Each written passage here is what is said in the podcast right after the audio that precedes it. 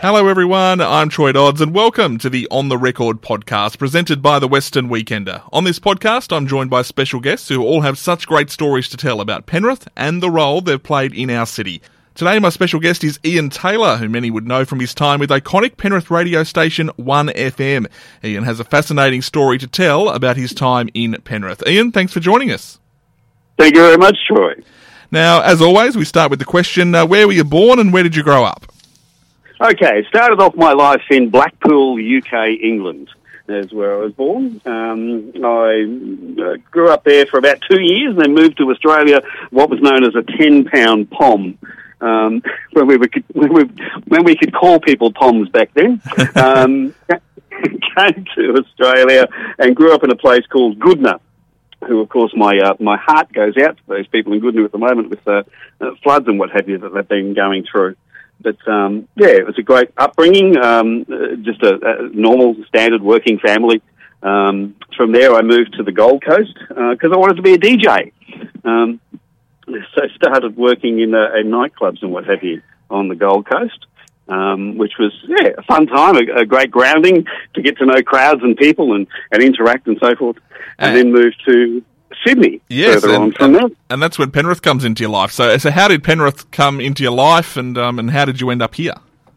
Uh, it was actually I met my um, my my boy's mother uh, on the Gold Coast. She was up there on holidays, like everybody came from Sydney to the Gold Coast for holidays. Uh, met her there, and uh, and we fell in love. Um, and uh, we had a, a, little boy, and and decided uh, Sydney was the next move because she wanted to be around mum and so forth. So off we went to Sydney. Now you were working um, at uh, Tiffany's nightclub uh, in Blacktown at the time. T- tell us about Tiffany's. I've never actually heard of Tiffany's, but I'm uh, I'm obviously just slightly out of the uh, the age range. And it's amazing. Tiffany's was really a nightclub that um, was way ahead of its time. It was a three-level nightclub. Uh, it had restaurants, seven bars. Um, it had a capacity of two and a half thousand people. Um, and it was actually in the, the West Point Shopping Centre, if it's still called that these days. I know it, Westfield it is. It is. Yeah. Um, so that, that whole nightclub was purpose built as a nightclub by Bill McNamara, um, who was a, in, in the building game and owned the whole shopping centre. And um, the amount of people and, and, and the unlimited budget we had to make that place work was quite incredible. Um, we had acts there like the Monkees, um, Wang Chung, Cheap Trick, James Reyne, and a host of other Australian stars. Even 1927 made their first debut at the um, at the nightclub. Um, so we'd we'd interact the, the bands with with me being the DJ um, and and run the night through like that, which was quite a unique sort of situation. Um, but uh, I remember when 1927 played, there was because it was it wasn't long after they'd um, been on Hey Hey It's Saturday, and uh, Australia fell in love with them. So when they knew that they were coming to, to Tiffany's in Blacktown, the, the, the place packed out. In fact, the queue was over half a kilometre long outside, so people still waiting to get in, even though it was totally sold out. Uh, and the guys were so scared they didn't even want to go on stage. It took us half an hour of talking to them it to actually go on stage. Now, now, now, obviously, during this time, you're you're trying to break into radio as well. Ra- radio, I'm guessing, is, is a passion for you at this point. The nightclub stuff is a lot of fun, but also paying the bills. Yeah, yeah, it was it was the next progression once you've once you've done nightclubs and things like that. You didn't do radio courses and all that sort of stuff back then. Uh, some people did, but um, most went from you know being uh, DJs into into radio. Um, so to break into that, we, we used to get uh, various guests, everybody from from Molly Meldrum to all the Triple M guys and so forth. And uh, I got to know a guy really well called Rob Duckworth, uh, who was doing drive at Triple M at the time. And um, we went out, we used to catch up as friends and we went out for lunch one day and he said, I think it's about time you get into radio. So anyway, he said, um, I know this, you live out of Penrith, I know this guy called um, Mike Walsh and he owns the, the Penrith 2KA radio station. He said, why don't we get him and we'll go out for lunch and, and have a bit of a chat. So we did that. Um, and Mike just had his vision of changing 2KA, which was a very stereotypical typical radio station for that time. uh, a radio station that, that was really just more of an information station and, and, and playing you know classic hits and so forth. But he wanted to bring it into the FM world and, and make it bigger than Ben Hur. Um, so to do that, he didn't want um, the stereotypical radio announcer. He wanted somebody with a bit of life uh, and young life and, and, and bring a whole new uh, aspect uh, to the industry. So he decided, well, let's give you a go. Um, so he put me in touch with uh, another guy, which a lot of people would know down in Sydney, is uh, Richard Mercer. The, Richard the Mercer love god. Was, the love god, yeah. He, he was the um, he was the man that uh, was the PD at the time, the program director, um, and his task was to teach me how to be on radio. So I started off um, on Saturday afternoons just getting to know the panel and all the equipment and what have you by um, presenting uh, Take 40 Australia, um, which was a, I think it was Barry Bissell that ran Take 40 Australia back then. And interestingly, uh, and, paneling, so this is your first job in radio, you're, you're paneling for uh, for Take 40 Australia. Paneling in those days, and I mean even today, it, it's it's still an art. Um, you know, uh, it's it's a it's an interesting thing. But but in those days, of course, you had carts for ads, you had all sorts of things. So it, you almost needed a degree to be uh, to be paneling a radio program at, at that time in uh, in radio's history. Absolutely, you got it. Yeah, everything was analog, of course, uh, not digital like it is these days. It was all analog, so it was all reel to reel. So Take 40 Australia would actually come to us on a Friday afternoon in a little post pack um, in reel to reels, and I had to insert all the, the commercials in between all that and so forth. And then, of course, to be on the radio for the very first time, we needed to have somebody read the weather. So that was my first thing I ever did was actually learn how to read the weather. Um, that took all of a couple of hours. um, very entertaining, I must say. now, now you do the weather and you don't even think about it. You know what I mean? But back then it was like, oh wow, this is very interesting. No, so, no, yeah. we'll, get to the launch of uh, of One FM in, in just a moment. But this is so. This is 1989, 1990. What's Penrith like at this time? Like, what as a, as a city? Uh, you've obviously been back here a few times. I know you're living in uh, in Queensland at the moment, but back in back then, what was Penrith like? Um, Penrith was it was a, a, town of, of the working class people, um, those people that uh, you know really just wanted to have a family and grow up. Um, the the infrastructure of Penrith wasn't huge. Uh, we had the well, it wasn't even the mall back then. Um, it was just High Street, uh, and there was a, a little plaza on, on to, off to the side there as well. Um, and of course, um, Panthers um, hadn't been developed either. So that was all all very very small, um, just ticking along nicely for the for the community. Um, and then Penrith slowly but surely started to come into its forte with you know bigger plazas. I remember opening up um, things like the um, the the Grace Brothers uh, with Deborah Hutton, um, yes. which was an amazing day. Spending the day with Deborah Hutton, anybody would uh, certainly be happy to do that driving around in a Mercedes Benz, and and um, uh, we had bands and things out the front, and um, it was it was an amazing time uh, to see Penrith starting to come alive, and then of course the opening of the new Panthers, um, and uh, uh, you know everybody sort of uh, how would you say um, just just getting into the feel of of it's growing up. You yeah, and, I mean? and, there is that feel around Penrith in that time because if you look back, obviously, uh, you know, from a from a rugby league perspective, Penrith are on the, the eve of winning their first premiership, and that puts sort of Penrith on the, the national map. Uh, the Western Weekender actually launches in 1991 as well, and I, I, look at that era and go, that's clearly a time when uh, people are starting to say, hey, Penrith's growing, it needs more, it needs more media, and, and, and that brings us back, I guess, to Mike Walsh, who was running 2KA, but in 1990 uh, decides to launch 1FM. Now, just going back to the name of 1FM, how did do you know how 1FM got its name? Because it's it obviously didn't go with a Penrith um, name for, for what was essentially a Penrith radio station. Um, how, did it get the name 1FM? So we were, uh, when we knew that it was going to be an FM radio station, uh, Mike came in one day and he said, "I need you to all think about it. This is all the staff, everybody from the cleaner all the way through to, to the announcers and the general manager need to all get together um, and and decide a name for the radio station. So we were actually given that task to do that. Um, in the end, after everything was submitted, we were given about two weeks to do that. Um, Mike came up with the word 1FM. And everybody went, why 1FM? Well, he had an affiliation with the UK, um, and the big radio station over there was Radio One. Mm-hmm. So that's why he decided to go with with uh, One FM. Um, And of course, it launches Uh, on uh, on the 26th of October 1990 in Penrith, and it launches amidst controversy. And um, I, I kind of love this story because it's, you know, Pen- Penrith has often been the fighter, I guess, you know, to, in terms of suburbs of Sydney, and it was no different for the launch of the radio station. Yeah, exactly right. We we were a radio station, an AM radio station, but Mike wanted to, to have that sound quality with with FM, so he didn't see any reason why we couldn't just be an FM radio station. Um, unfortunately, the powers that be, which were the other radio stations, Triple M, Today FM, WS, and so forth, uh, they were very, very much against that. The reason being is their revenue and so forth um, was made through advertising. And if a smaller player came into the market that was charging less money for advertising, like we were doing with, with 2KA, supporting local businesses, so local businesses could then survive, they could afford to advertise. They weren't paying three or four hundred dollars at the time for a 30 second spot, they were paying 50. Um, so the other radio stations certainly kicked up their heels. And then Mike eventually got it through and bought the radio station's license FM for $46,000.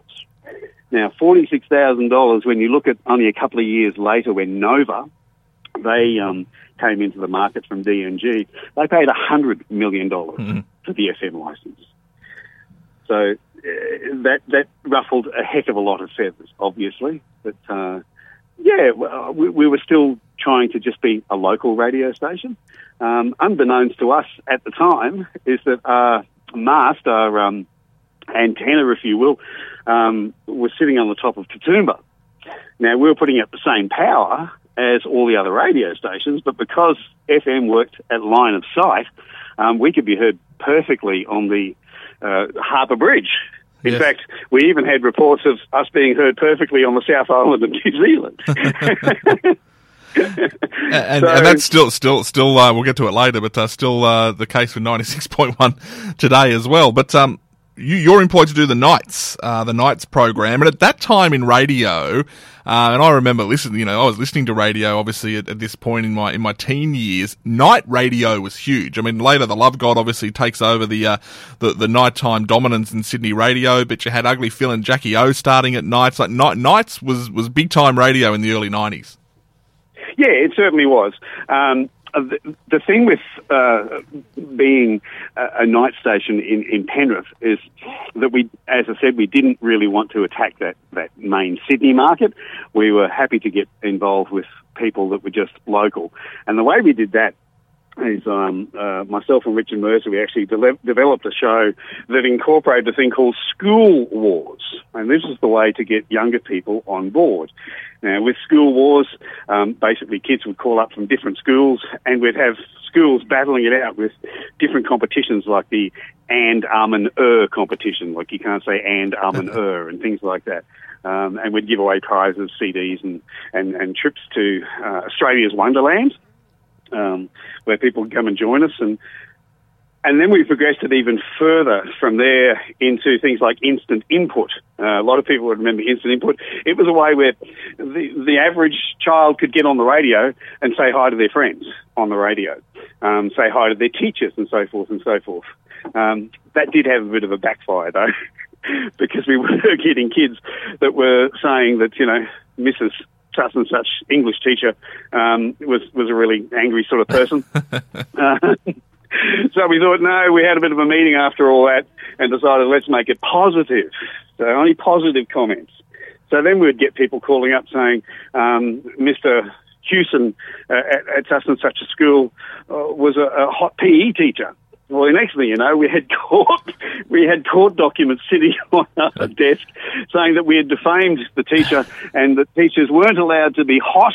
The teachers must be feared. so to speak. Um, you, you, so would, you would have been cancelled if that was happening today, uh, Ian.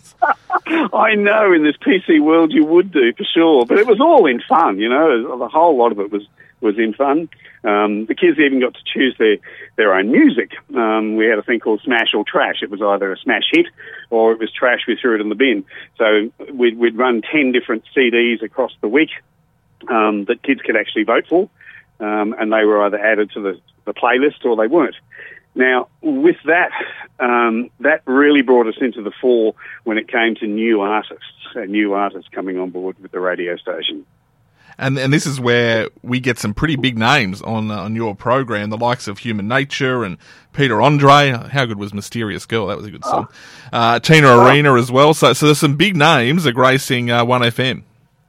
Yeah, absolutely, and and it was a bit of a hike back then because we didn't have the uh, the M4 up and running. It was pretty much the the Great Western Highway, and it was a heck of a travel for most of those artists to come in from from the international airport, for example, because we were getting them from all over the world coming to Penrith um, to showcase their their new works. Um, yeah, you mentioned uh, Human Nature that was an amazing day when they came in. There were, I think it was Denis Handlin from uh, Sony Music uh, brought them into the radio station and um, sat us down in the boardroom. That was just uh, myself and a couple of other people, and have a listen to these guys. And they just sang um, "People Get Ready" a cappella, and absolutely amazing. Just just incredible how these guys went.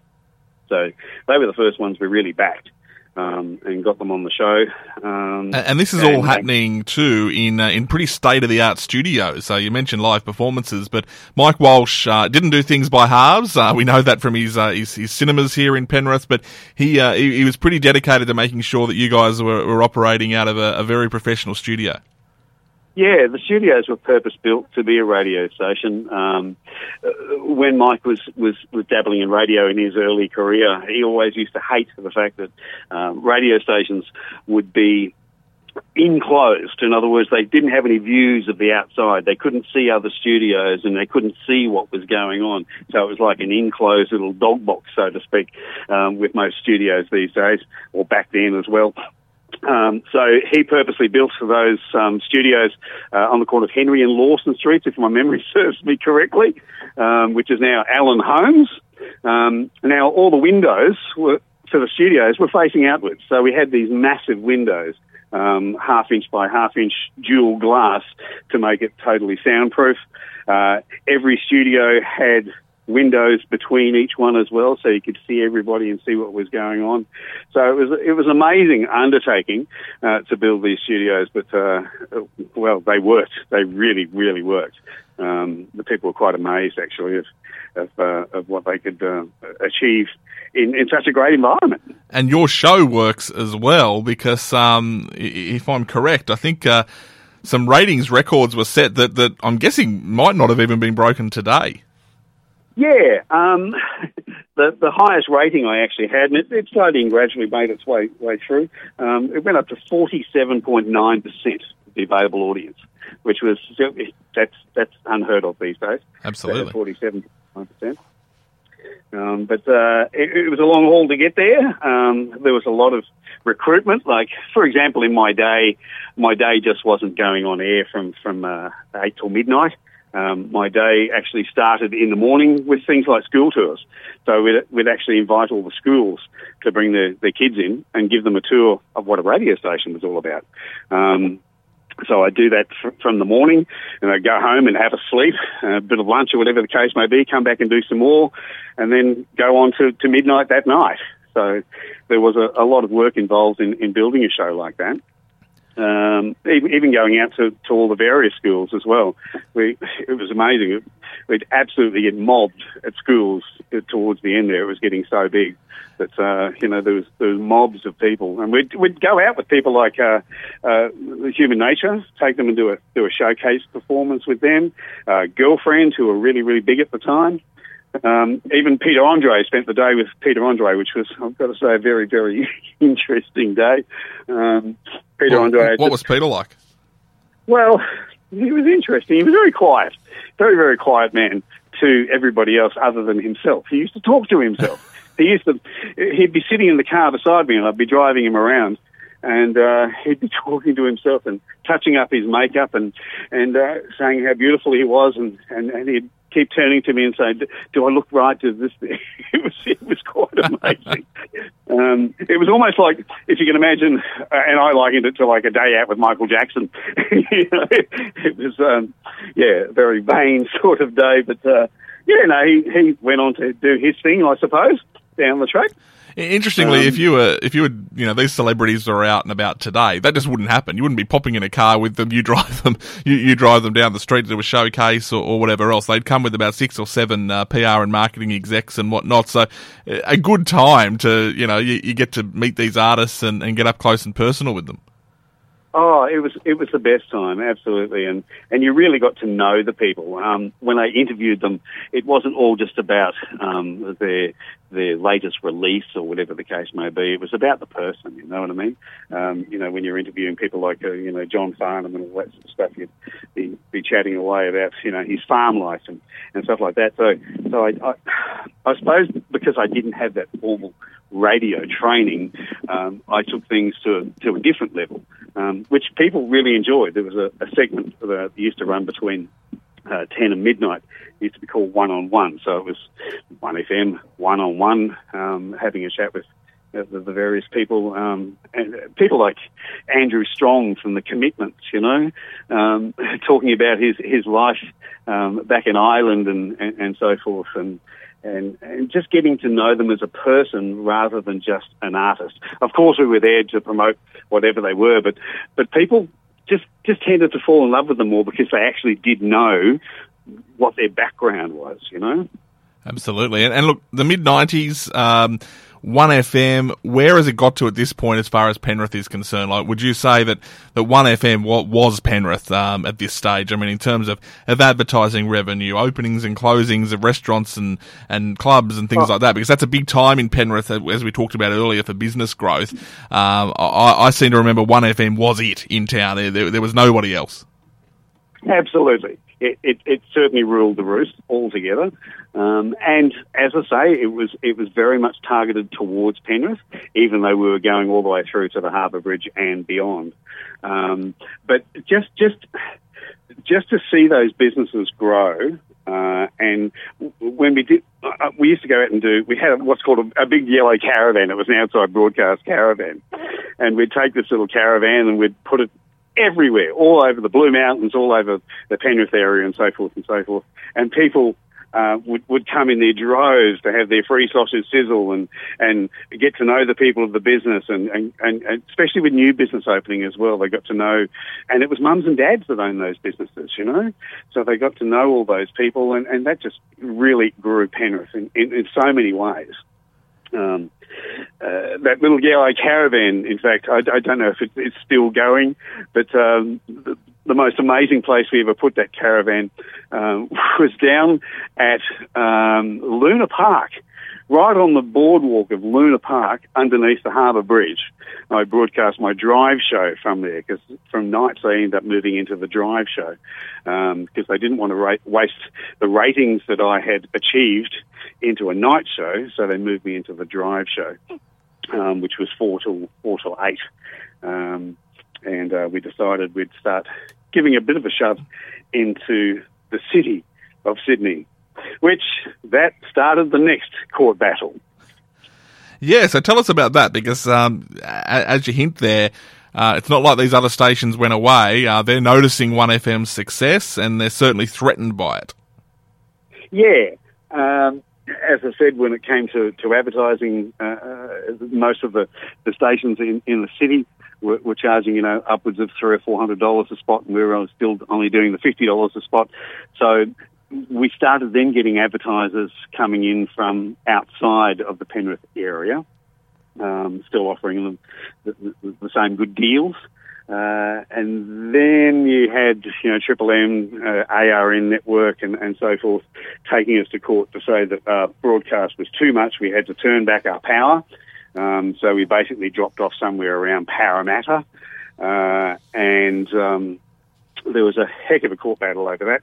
Uh, eventually, um, after I think it was about six months of, of going through court, we won that we could continue to use the same power. So I remember a, uh, a front page on the, the Telegraph uh, back there, they actually uh, had myself and two promotion girls that they hired with us laughing our heads off on the front page saying, we got you. You, you couldn't squash us little guys. We're still there. You know what I mean? Absolutely. And, uh, it, um, it certainly rattled quite a few cages, which um, I suppose further down the track, it brought it to uh, an end of of, of what uh, ninety six point one was, because number one, it was rating so well. Um, Mike was thinking about moving over to the UK uh, and doing um, some theatre and work over there and of course a, a, bit of capital wouldn't have gone astray. So uh, the radio station that wouldn't have been worth, oh geez, when it was KA, more than a million dollars, was uh, then offered fifteen million dollars to be bought out. And, of um, course, so, Mike Mike eventually takes that offer, um, and this is 1997. So interestingly, you moved to Drive in 1995. Um, but yes. by the way, just on another note, uh, you talked about that yellow caravan, but I, there was also the uh, the, the branded was it was it Jurassic Park branded cars that were going um, around as well at, at some point from One FM? Yes, yes, yes. We we gave away lots of lots of things on on the radio station. Um, one of them was the Jurassic Park cars. They were they were called Asia Rocstas, and they were a copy of the um, of the cars that they used in the movie of Jurassic Park.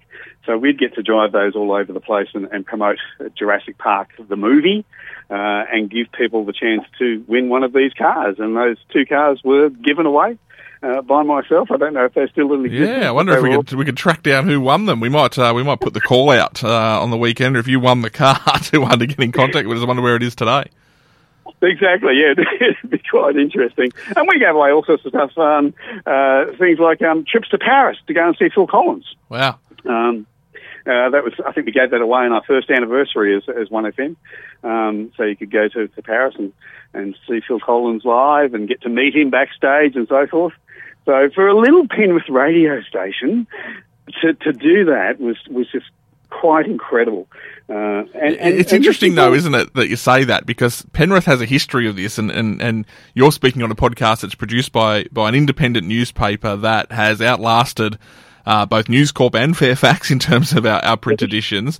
One FM was yeah. there against all of the, the, the rivals and yet was bringing people in. There is something about the Penrith community. They just really back their own and, and they kind of know, uh, when you're an outsider trying to, trying to make a buck out of them. They do absolutely, yeah, yeah. Very, very strong um, community support. That that really is is the key to get getting things done.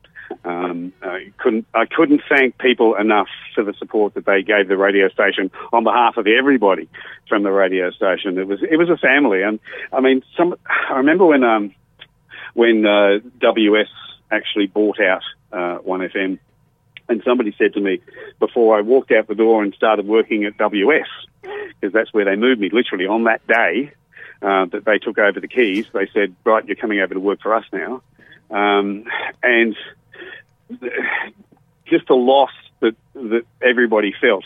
Uh, I mean, they came in and they they, they sacked the, the breakfast guy, which is a, people might remember his name was Steve Wisby. Now, Steve Wisby was a, a, a very funny character, um, but he'd rubbed up WS um, the wrong way about two years prior at a Parramatta game. Uh, and he ran out, out into the middle of the field in half time when Penrith was versing Parramatta in a 1FM suit. So it was a purple suit with 96.1 FM written all over it. Um, and of course, the games back then were put on by 2WS. They were the, uh, they were the ones that were were, uh, were promoting it. So that never went away. And that particular day that they got the keys to come in and take over the radio station, he was marched into the boardroom with no reason given whatsoever but see you later. We finally got our revenge. yeah, this is the thing in radio. Um, everything comes full circle at uh, at some point. Let, us talk about the other lead up to '97. So we, we know the station ultimately is sold in 1997. So incredibly, it's a it's a reasonably short life for One FM. When yeah, do the when do the rumours start emerging that hey, Mike's considering selling here? Um, it was only, well, it would have been probably somewhere around six to 12 months um, to before 97, so about 96. So we'd only been going probably five to six years uh, in earnest um, before it was time to, um, you know, uh, think about getting sold. Uh, a lot of people were very hopeful that it was going to be sold to, I think it was 2UE at the time, because 2UE used to buy radio stations. They used to leave them alone and just let them run as an entity, um, as opposed to buying out the competition, which is what happened with ARN.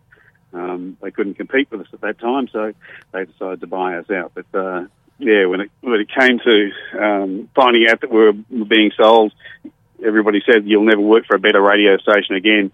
And sadly, in my 25 year radio career, I don't think I ever did. Um, do you remember the day? do you remember how it unfolded? Did Mike address people? Did like what what actually happened when it was like, hey, this is going to happen, and um, we don't know where the station's um, headed? the day the day was a, a, very ordinary day. As I said, the, the, the keys were basically like you would sell a house. The keys were handed over to to the WS staff powers would be. They came in. They'd they'd uh, got there at nine o'clock in the morning. They'd sacked the the um, the uh, breakfast guy by by nine oh five and marched him out the door um, and started going through all the staff and just weeding them all out. Because a lot of the office staff, people that were in charge of uh, uh, the advertising and, and, and so forth and, and, production, they didn't need them anymore because they would have all that out of 2WS, you see. Mm. So it was a horrible day to see people going. Um, and then they, I remember they came to me when I was in there in the afternoon because I'd already got phone calls from people saying, "Be careful, this is what's going to happen when you come in here." Um, and they pulled me into the boardroom and, and just said to me, um, you know, you've, you've done a fantastic job, blah, blah, blah, but we'd like to move you over to uh, uh, our main radio station, which is, was WS, um, and, and said, um, this is before my shift, and said, uh, um, so you can go and get your stuff and go. And I said, no. so I want, to, I want to say goodbye to people. Thank you. These people have supported me for all these years. Um, and they, they they let it out to be a promotion. They said we're promoting you, um, and it's like I don't care if you're promoting me or what you're doing. I want to say goodbye to people, so they let me do my shift, uh, which is which is a rarity uh, because radio has a, a, bit of a checkered past in this. Uh, there is a risk of letting someone on air. And in fact, oh, Penrith yeah. radio stations have a have a, uh, a history in this as well. I remember uh, Kick FM, where I uh, actually hosted the drive show for a while, and I was part of the new crew coming in. And the previous yeah. Friday, we had the situation where um, where one of the previous announcers um, went on air on what was his last shift and made it very clear what he thought of the uh, the decision to let him go. So it is a risky world in radio. It is, yeah. Once it's once it's gone from that microphone, you can't pull it back. It's a bit like sending a Twitter message; you can't get it back. so uh, they, I suppose, they trusted me on doing what I was doing. I was you know, professional in, in, in, the way I, I, took things, and and I was genuine. I really wanted to say goodbye and thanks for listening. Um, all those people that had supported me, because if it wasn't for them, I wouldn't have had my career. Uh, did, did you feel like how did you feel at the end of that? Because you, you in the back of your mind, well, I'm going to 2WS, I've still got a gig, but did you feel that that was the end of of the era of, of, of that radio station for Penrith, and that that it very much was the closing of a chapter? Yes, it was. Um, especially, uh, and I suppose reality really hit home when they um, closed down the studios themselves in, in Penrith. Um, see, see, Mike, when he sold the radio station, sold the radio station, but he didn't sell the building of the radio station. In other words, the, the studios, they still had to pay him rent. so, on top of his $15 million, he was still kicking butt when it came to rent. Um, so, they've decided, yep, let's move it over to, to uh, Le Bons Lane in Seven Hills was where WS was, uh, and they'd literally shelved the radio station into uh, what we called the dog box. It was three by three studio, uh, internal walls. You couldn't see out, you couldn't see anything, and the door closed behind you, and that was it. So, and, and it, it, was really just limped along. Then it was there was no promotion of it or anything like that. It was, uh, as I say, it was um, it was bought out and hidden away, put on a shelf, and maybe one day they'd bring it back to life. Which in, in years to come, they end up doing that with the Edge. It is interesting, isn't it, that that when radio stations get bought it, it is very rare that the new owners make a success of those stations because for some reason yeah. they have in their heads that well we can do this better or something's being done wrong instead of realizing well hang on th- this thing's rating very well it's performing very well maybe it should be our focus instead of dismantling it. It's a it's it's a funny thing. It happens constantly in radio and it happened with ARN yeah I couldn't I couldn't understand their way of thinking. Uh, if it's not broke don't fix it. You know what I mean? Leave it leave it the way it is. Mm. that's that's the way you should be. Um, but you know obviously they wanted to, to work their magic. I mean, years down the track, I think it was about another year or so down the track, uh, WS decided, and uh, back then WS had an older audience, very, very loyal older audience, I might say. Um, but they decided they were going to bring Doug Mulray on board. Now, Doug Mulray at the time, I think he was commanding somewhere in the vicinity of a million to two million dollars a year. So they had to raise the money to bring Doug Mulray on board, which everybody was going, Are you mad? You mad? Doug Mulray is like playing the Sex Pistols to your grandmother. You know what I mean? it just it just doesn't work. And everybody was saying it's never going to work, never going to work. And sure enough, I think it lasted about a year. But um, as a consequence of that, um, the redundancies were flying around left, right, and centre throughout the, the WS camp, um, trying to raise the money to be able to pay him.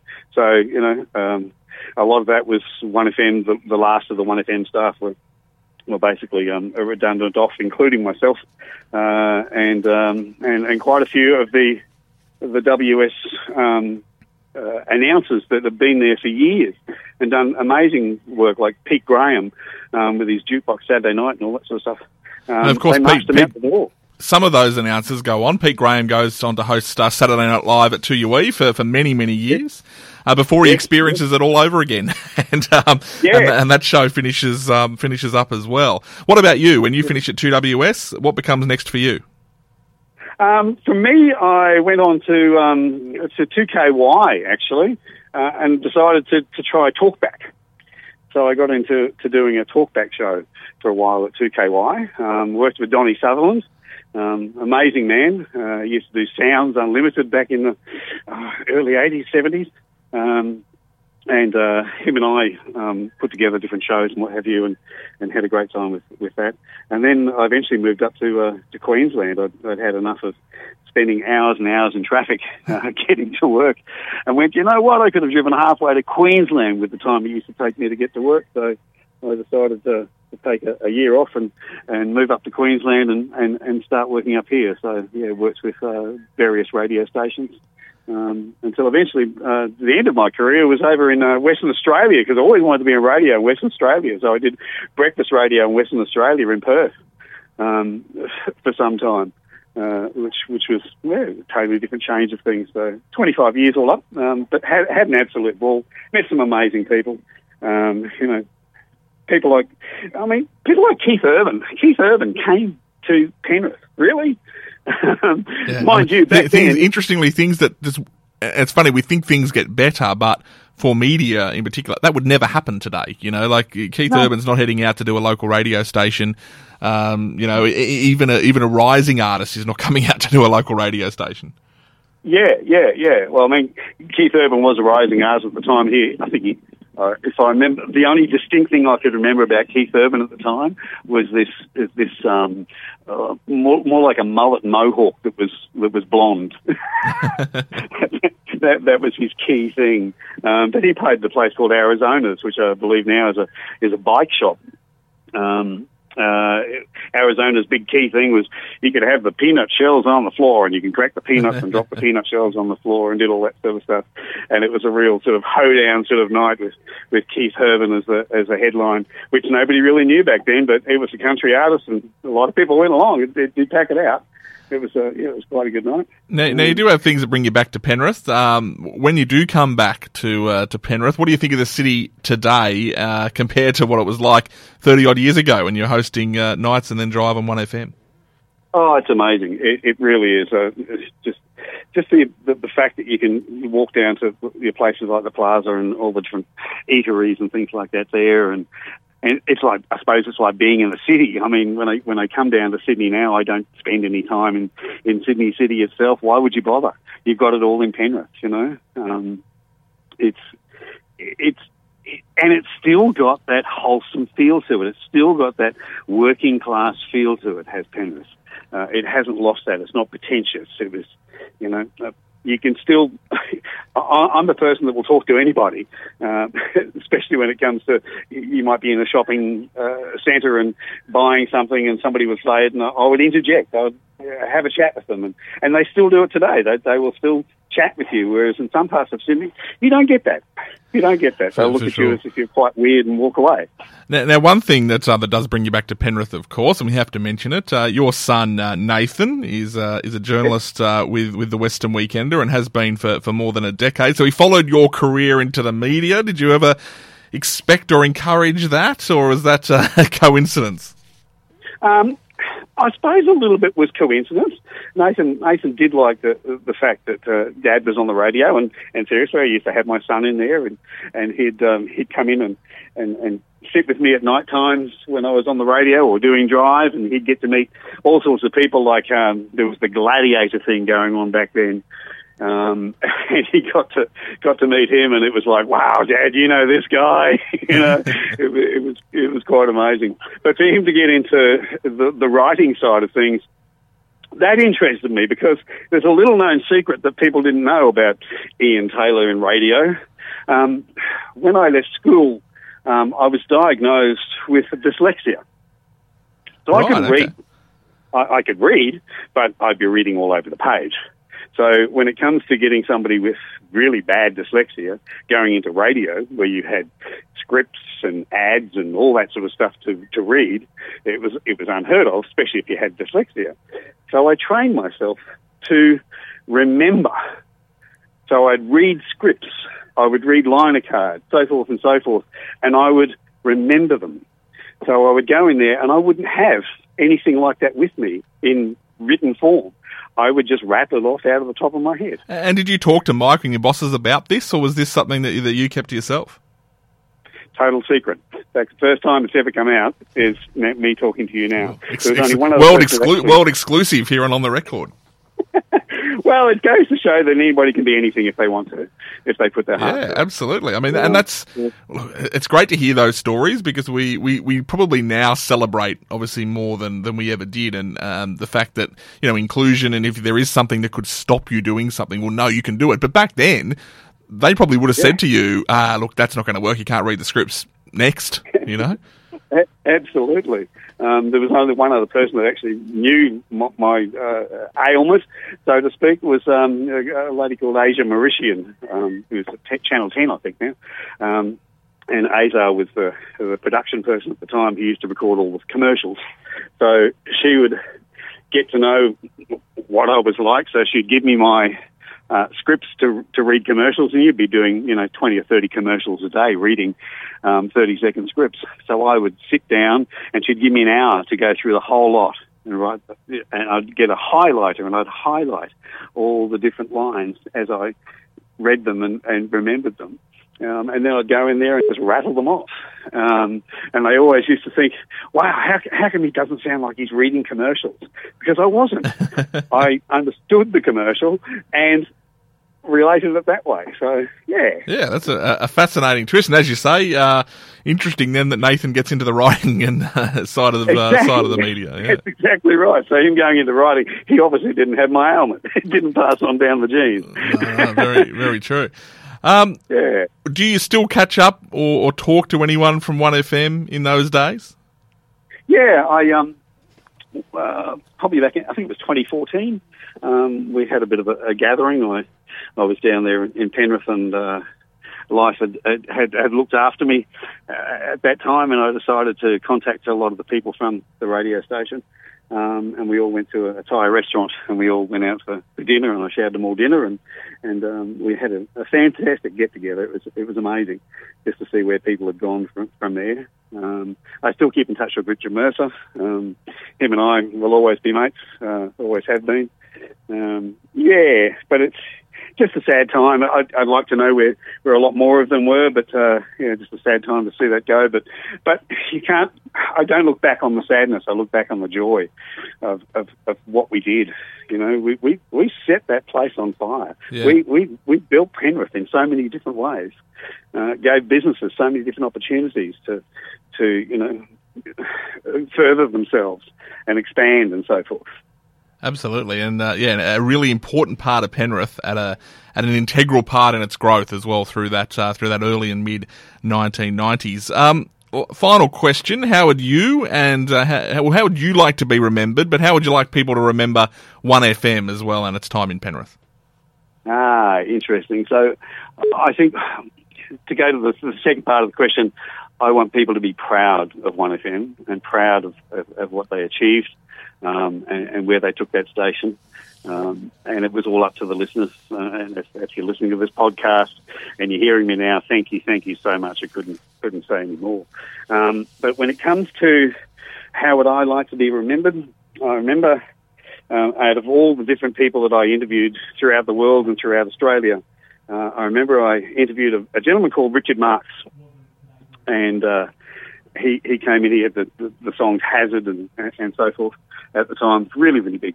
And I used to finish off my chats with people and say, so what would you like to be remembered for? And, and you'd get various artists saying, oh, this particular song or that song or this, that and the other. And he turned around to me and it was the only one that actually sunk in my head was, I just want to be a good dad. That's it. Just want to be a good dad. And when he said that, that, that inspired my life to be the same. So what I want to be remembered as, a good dad, but had a good time at the same time. Ian, fantastic, and, uh, and, great memories of uh, of One FM in Penrith, and I'm sure you've brought back a lot of memories as well for people listening who were growing up listening to the station. Ian, um, all the best, and uh, and thank you very much for joining us uh, on the record. Thank you, Troy. Appreciate it. That's Ian Taylor. I hope you enjoyed our chat. A reminder that On the Record is released every Monday. Just search Western Weekender wherever you listen to podcasts and hit the subscribe button. On the Record is produced by the Western Weekender and recorded at the studios of My 88. Check out westernweekender.com.au and we'll see you next time. Now, the West is one. 1FM 96 point. 1FM. 1FM. A message of welcome from the chairman of the 1FM board, Mike Walsh. Well, we've made it. It's been a long struggle over many years, but today you've witnessed the birth of the West's only commercial FM station, 96.1 FM. What sort of a station is 1FM? Sydney's West is an area with young families, with mortgages, schools, a love of sport, and a vision that the future should be better. And that's what 96.1 FM is all about, being better at playing our part in the future success of your life. All the key ingredients to help you with your lot will still be found on 1FM. The music is the same. The competitions and the fun will continue. We'll maintain a strong commitment to news with continuing special emphasis on those stories closest to home. We are still your official emergency information station. So, in times of flood or bushfire, we'll have the latest official information 24 hours a day. And our coverage of League will continue. Next year, you'll be able to hear in stereo the Panthers on their way to winning the 1993 Premiership. In short, the name has changed, but we haven't. 96.1 FM, part of your future in Sydney's West. Starting now. So you're dancing up the ocean.